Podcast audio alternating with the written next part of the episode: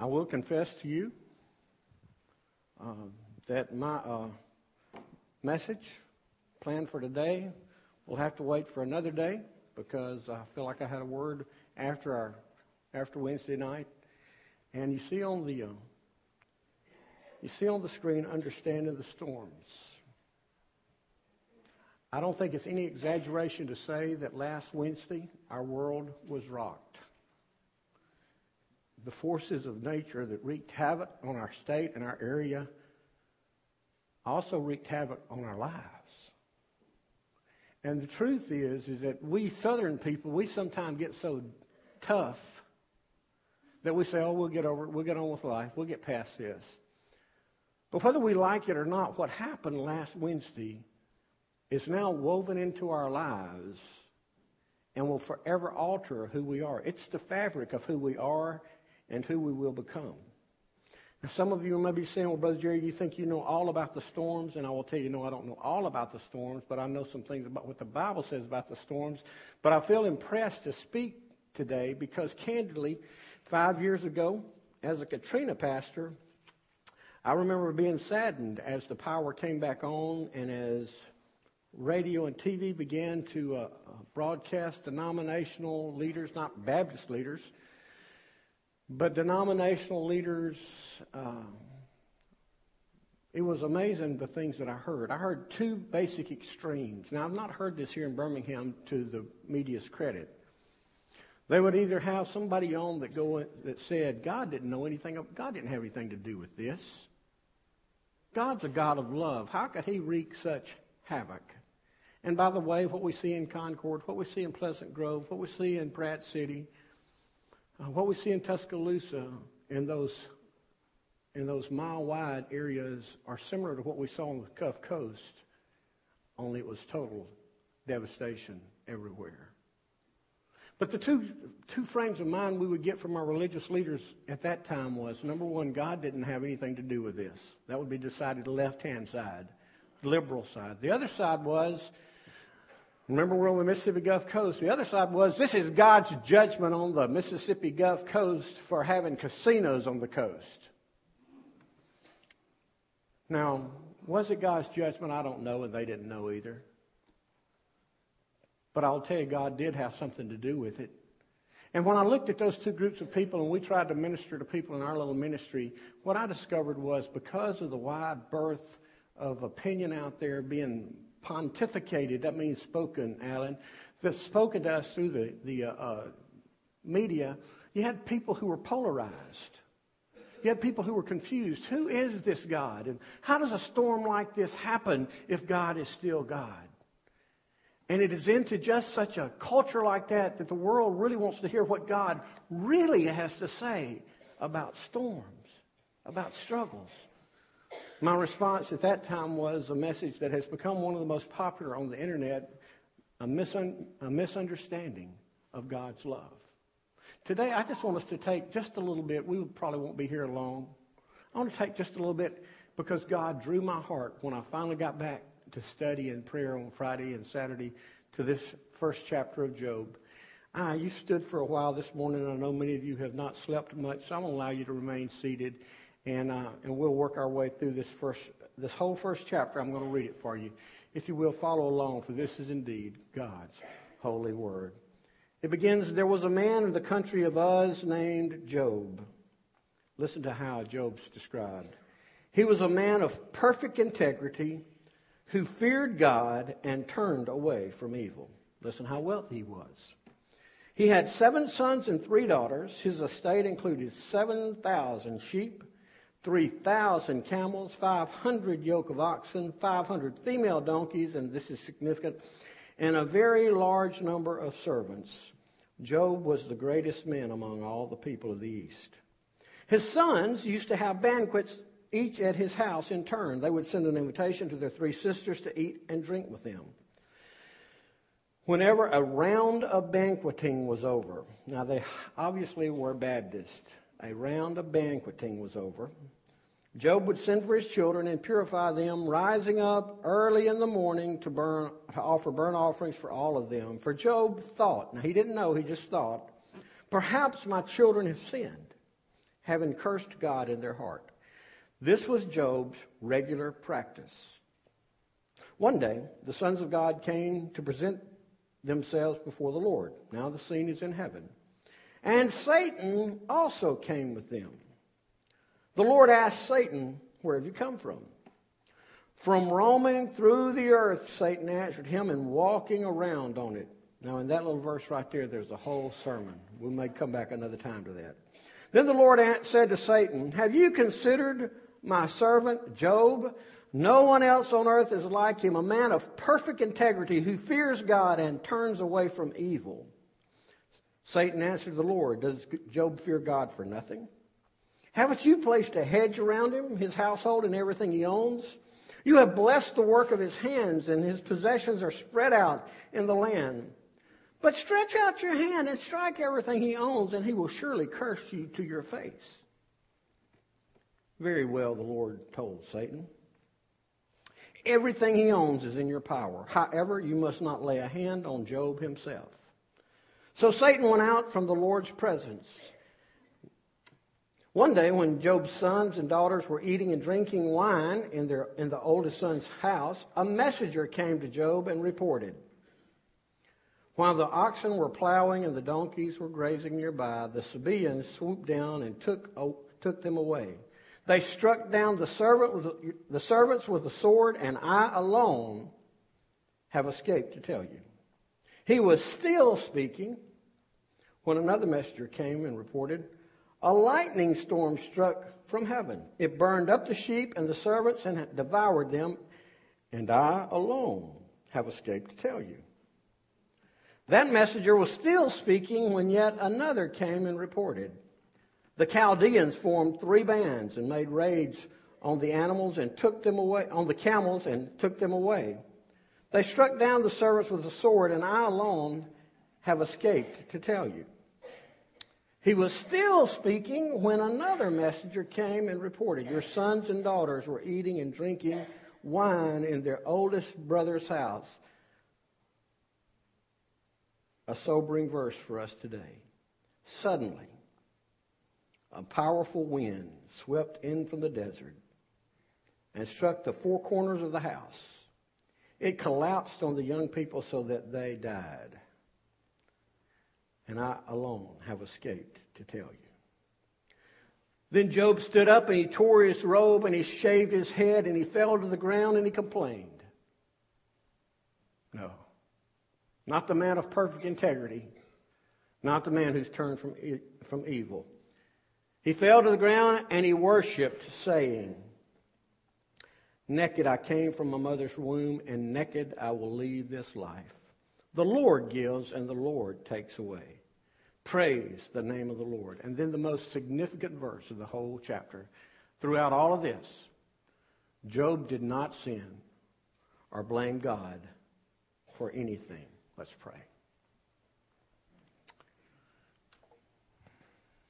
Father, our hearts are so heavy today. We need, we need a word from you. We desire a word from you. We desire that you will speak to us.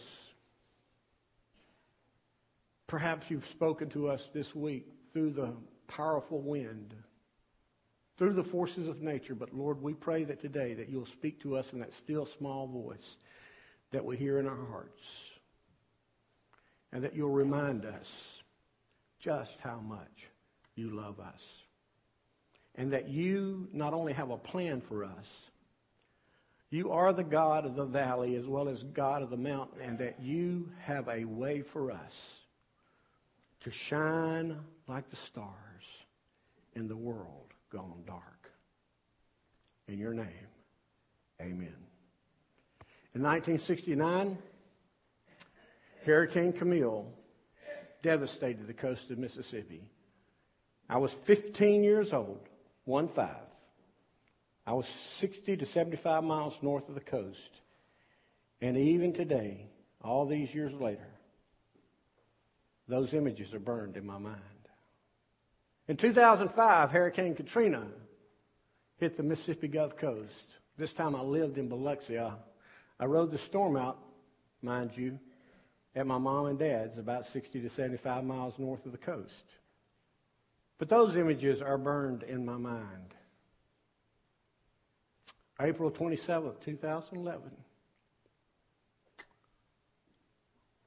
I call it the day of the tornadoes. One TV station called it April's Fury. I don't care what you call it. It's burned indelibly into my mind. Storms. Storms. How do we make sense of storms? So much loss of property, so much loss of health due to, due to injury, so much loss of life. How do we make sense of it? As I read this, just this first chapter of Job, it, it occurs to me that Job experienced everything that we have experienced this week. He experienced in one day himself. We see him at the beginning of the chapter wealthy. We see him at the end of the chapter both broke and brokenhearted. What can we learn? May I just suggest to you, you can follow on the back of the bulletin. You may have trouble keeping up. I just want to suggest four thoughts to you this morning that may help us as we depart today. First of all, let's look at the reality, the reality of the storm. Now, in Job, we get a little behind the scenes view as to what's going on, but Job didn't know that when it was all going on with him. We see how, we see how God and Satan interacted. And here's what I want to say to you about the reality of the storm. You and I are going to face storms. They're going to happen.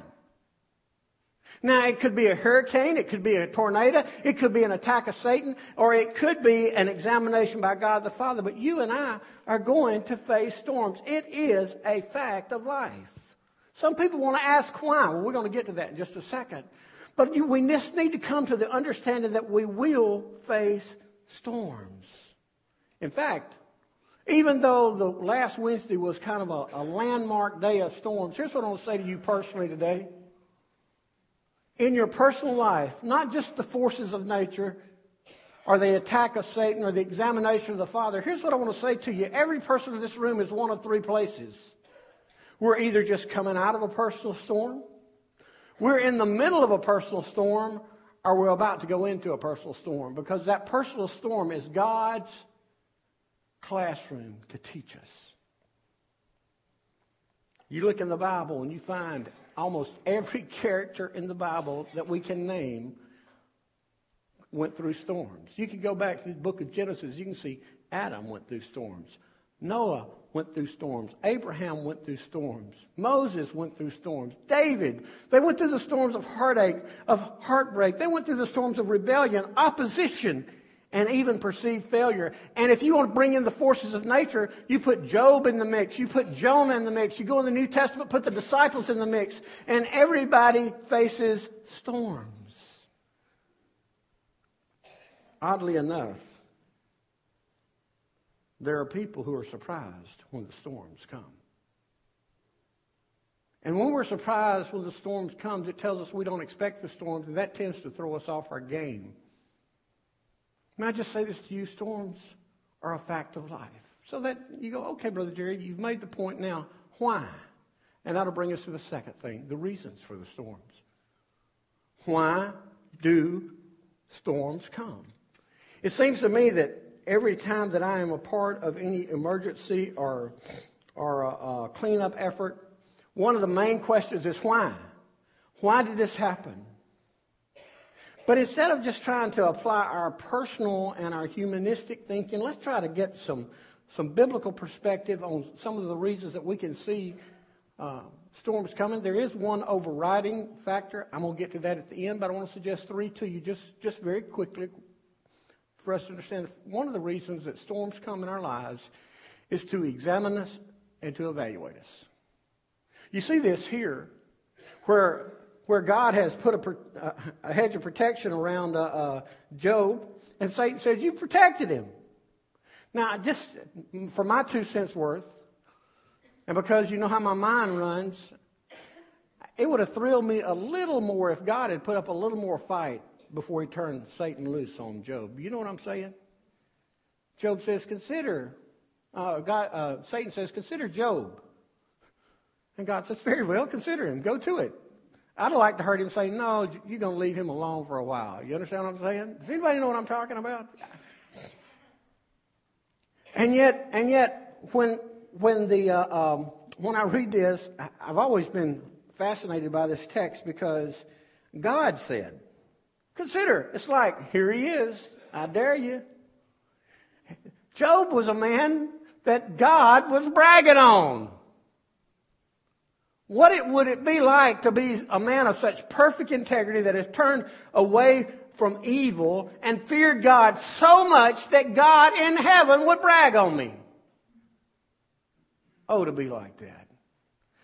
Of course, then when I think about it, and then how quickly God bragged on Job, and then he turned Satan loose, maybe I don't want to be quite that caliber. Well, I'm kidding. You see, we want to be like that because, because God uh, uh, has given so much to us. But here's what I'll tell you about the storm. The storm that Satan sent, God didn't do it, but God gave his permission for it to happen. You can bank that whatever storm comes into your life, God has given his permission. And some of those times, sometimes those storms come into our lives for his glory and our good because he wants to check us out. Now, he doesn't check us out for, uh, for him to know where we are. He checks us out for us to know where we are. How do we respond? How do we work through? It checks us out to see if we are counting it all joy when test comes into our lives, when trials come into our lives, knowing that the working of these trials, knowing the work of these tests, knowing the working of these storms lead us to endurance and patience. Sometimes he sends us storms to examine us and evaluate us. Second reason that he sends them is to discipline us and direct or redirect us. To discipline us or redirect us. As I've already said, when the Katrina hit the coast, one of the most popular opinions was that God was punishing the coast for the casinos. I've already said I don't really know whether that's true or not. It could be. But I tell you what I do find. I do find when God's people go astray. Now please listen. When God's people go astray, God will discipline and try to direct or redirect us. Now, people don't like that. If your concept of God is somewhere between a sweet old granddaddy and Santa Claus, you'll have trouble with that. But Hebrews tells us, Hebrews 12 tells us, to those whom God loves, He disciplines. And if you want to know further about this, Consider the, the story of Jonah. Jonah is called to go to Nineveh. He rebels and he goes out on the ship. And Jonah 1 4 says this God didn't allow Satan to send that storm. It says the Lord hurled a storm. I wonder how many times in my life, maybe how many times in your life, has the Lord, from the hand of the Lord, He's hurled a stone because we have been disobedient. The very reason that storm came and all those, think about it. The ship was almost destroyed when God throws a storm. It's kind of like a woman throwing a fit. When God throws a storm, it gets everything in the, I'm sorry, did I say that out loud? Amen. I heard one of the men say. When God throws a storm, you're in danger.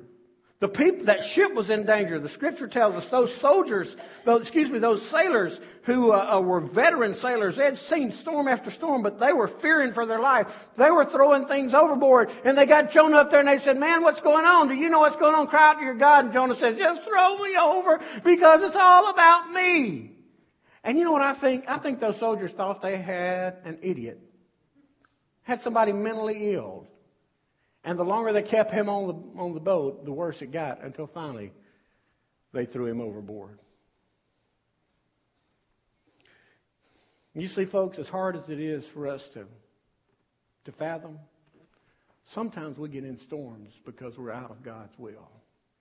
And God, just like you picked up your child when they, was, when they were children and you patted their little bottoms to try to get them back on the way, God picks us up and pats us to get us back in the way. And you know what, you know what I find about the true child of God?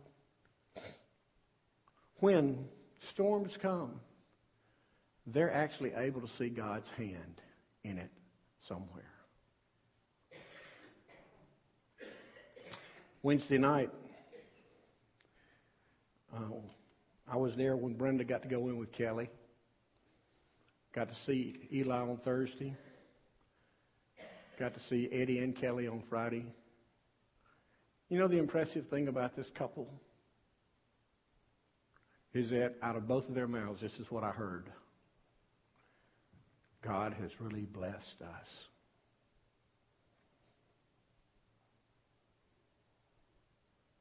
I mean, they got, they almost immobile and they say, God really blessed us.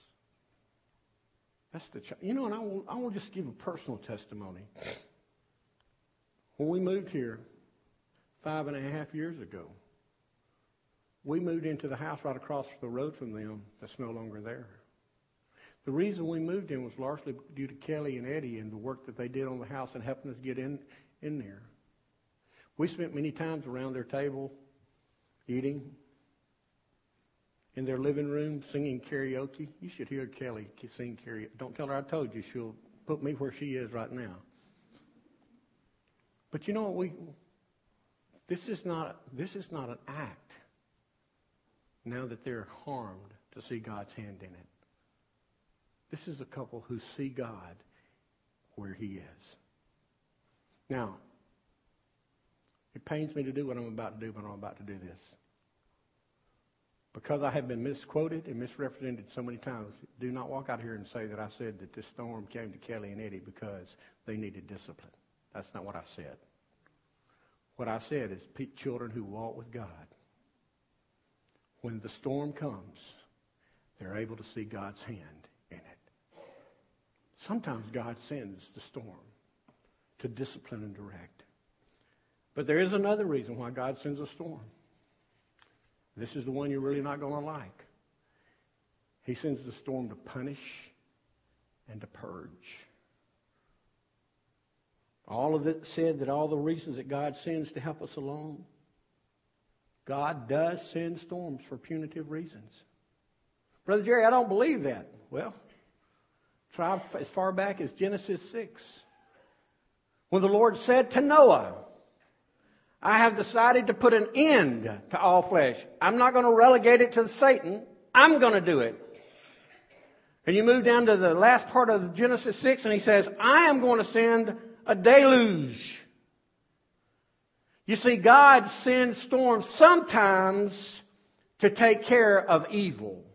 You can move forward to 19, to chapter 19 of Genesis and you can find that God sent the storm of whether it was a volcano, or whether it was just a supernatural event when he took care of Sodom and Gomorrah.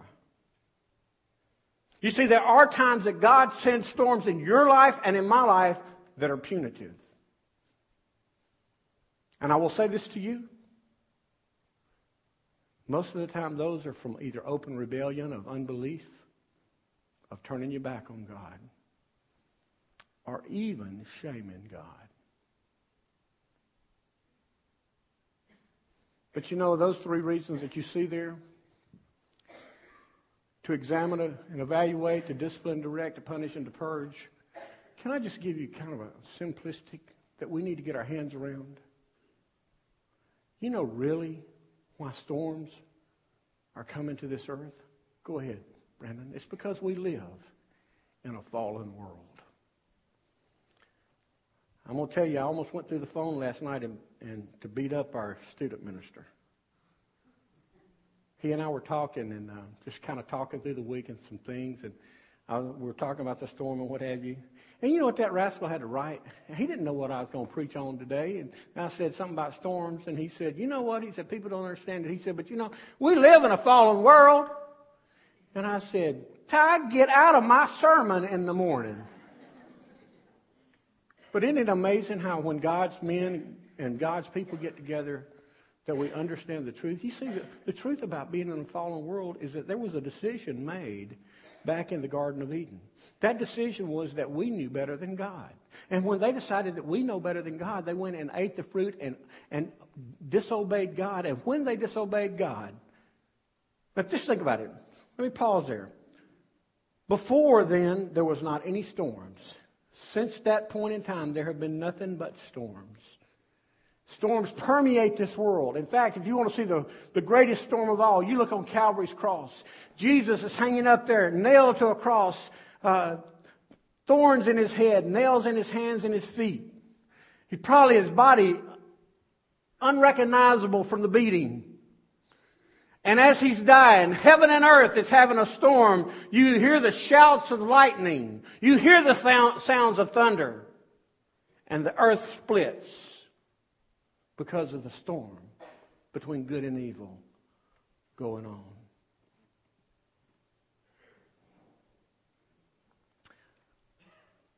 Please hear this part with your spirit. God may have well sent this storm for you. He may have sent it for me. Because you see, it is in the middle of the storm that God steps up with an offer of salvation. In the middle of the storm, God steps up with an offer of life. In the middle of the storm, as Alicia said a while ago, God uses weird things to send revivals. So now, having seen the reasons and the reality, let's consider the response the response to the storm. It's amazing how people respond to tragedy. First of all, some people respond selfishly. Selfishly. Do you know how this affects me? Do you know what happened to me? How could this be? It's all about me. And I'm not just talking about the storms of weather. I'm talking about the storms of life. Every time they face a storm, it's, how could this happen to me? Why did this happen to me? Why did, you know what it reminds me of? Why is everybody always picking on me? We respond selfishly. Sometimes we respond sinfully, if you will.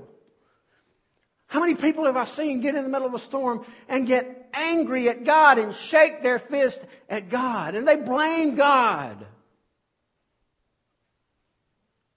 And I just I need to tell you my observation. That is not just limited to people who don't claim to be believers.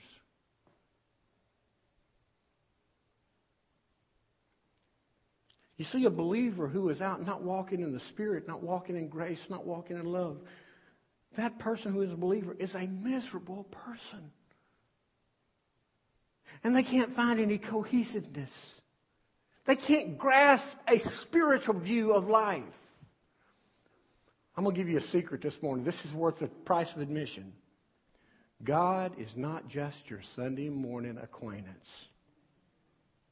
God is not just your Sunday morning acquaintance. In fact, I'll go this far. If God is not your companion that walks and talks with you every day because of that relationship you have with you, he probably doesn't even introduce himself on Sunday morning. He didn't come to be your cast off friend. He came to be your Savior. He came to be your Lord. He came to be your daily deliverer.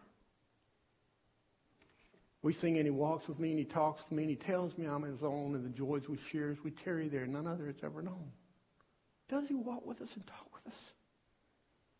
Can he be found in your classroom? Can he be found in your, in your home? Can he be found in your job? Can he be found when you go to Walmart? Can he be found when you're out uh, digging limbs out of somebody's house and trying to find their valuables?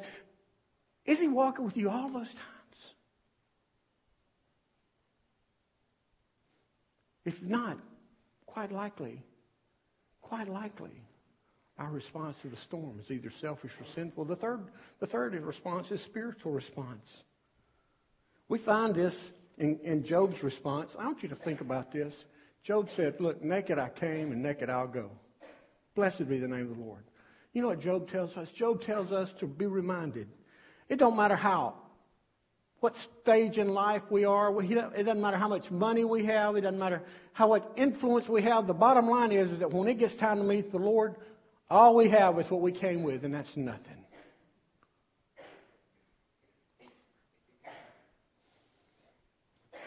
You see, the storm calls us to the Father. Has this storm this week penetrated your heart? I don't know what goes on in your heart and life. But if your heart is hard, has, Has the splinters of this storm penetrated and began to get the blood to flow that it softens up? If your heart is cold, has the heat began to melt it? You see, this would be a great time if you don't know Him, if you're not sure about your eternity, now would be the time to turn from your way and turn to His way. Turn to His Son, Jesus. Invite Jesus into your heart and life. Admit you're a sinner and invite Him into your heart and life and let Him change your life. It is the same power. Look at this. It is the power that resurrected Jesus from the grave. It is the power of the forces of nature like we witnessed this week. That is the power of God trying to draw you into His fold. Will you respond? Which brings us to the last thought the results.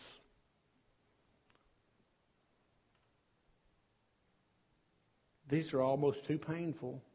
Well, half painful, half wonderful. I think there are only two results that can come from a storm.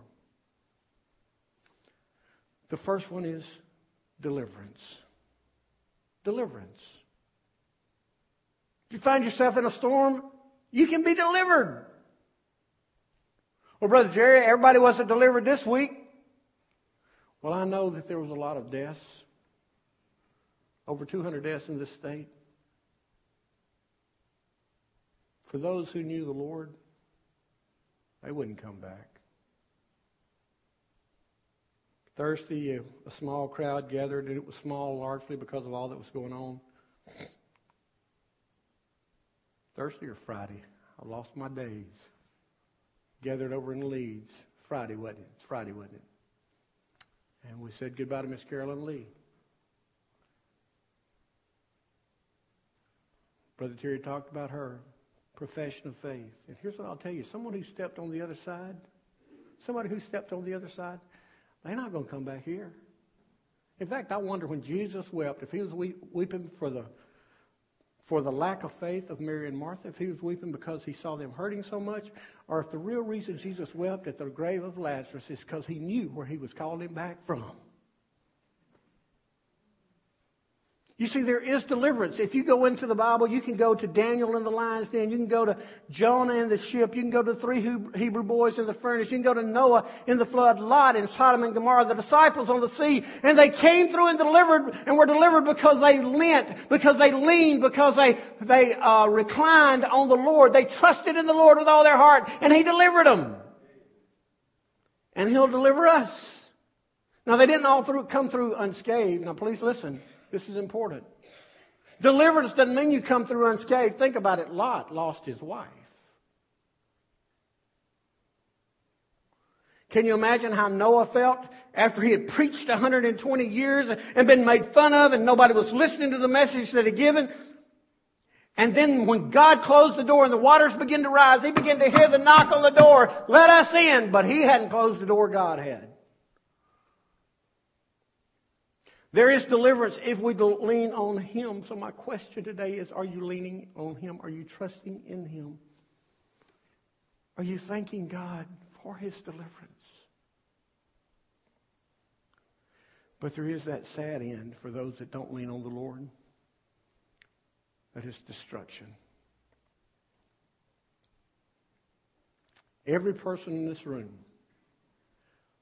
from the pulpit in the front to the balcony in the back. Every person in this room is destined for destruction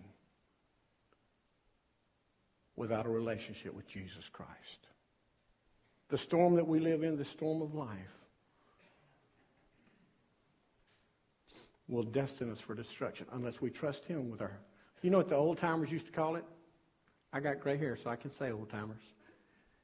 We used to call it our soul's salvation. And you know what we called it? Our soul's salvation? Because unlike today, when we think that the here and now is everything important, there was an understanding that the most important part of, of who you are is your soul. And the words of Jesus, what profits a man if he gains the whole world and loses his soul? Rings clear. There is a way that seems right to a man, but the end is destruction. Whether it's April's fury, whether it's the day of tornadoes, whether it's hurricanes, whether it's an attack of Satan, or a call by God. Whatever storm comes in your life, understand that the storm that God sends to you is a storm that ultimately He wants to draw you closer to Himself. Will you let Him do that today? Let's bow.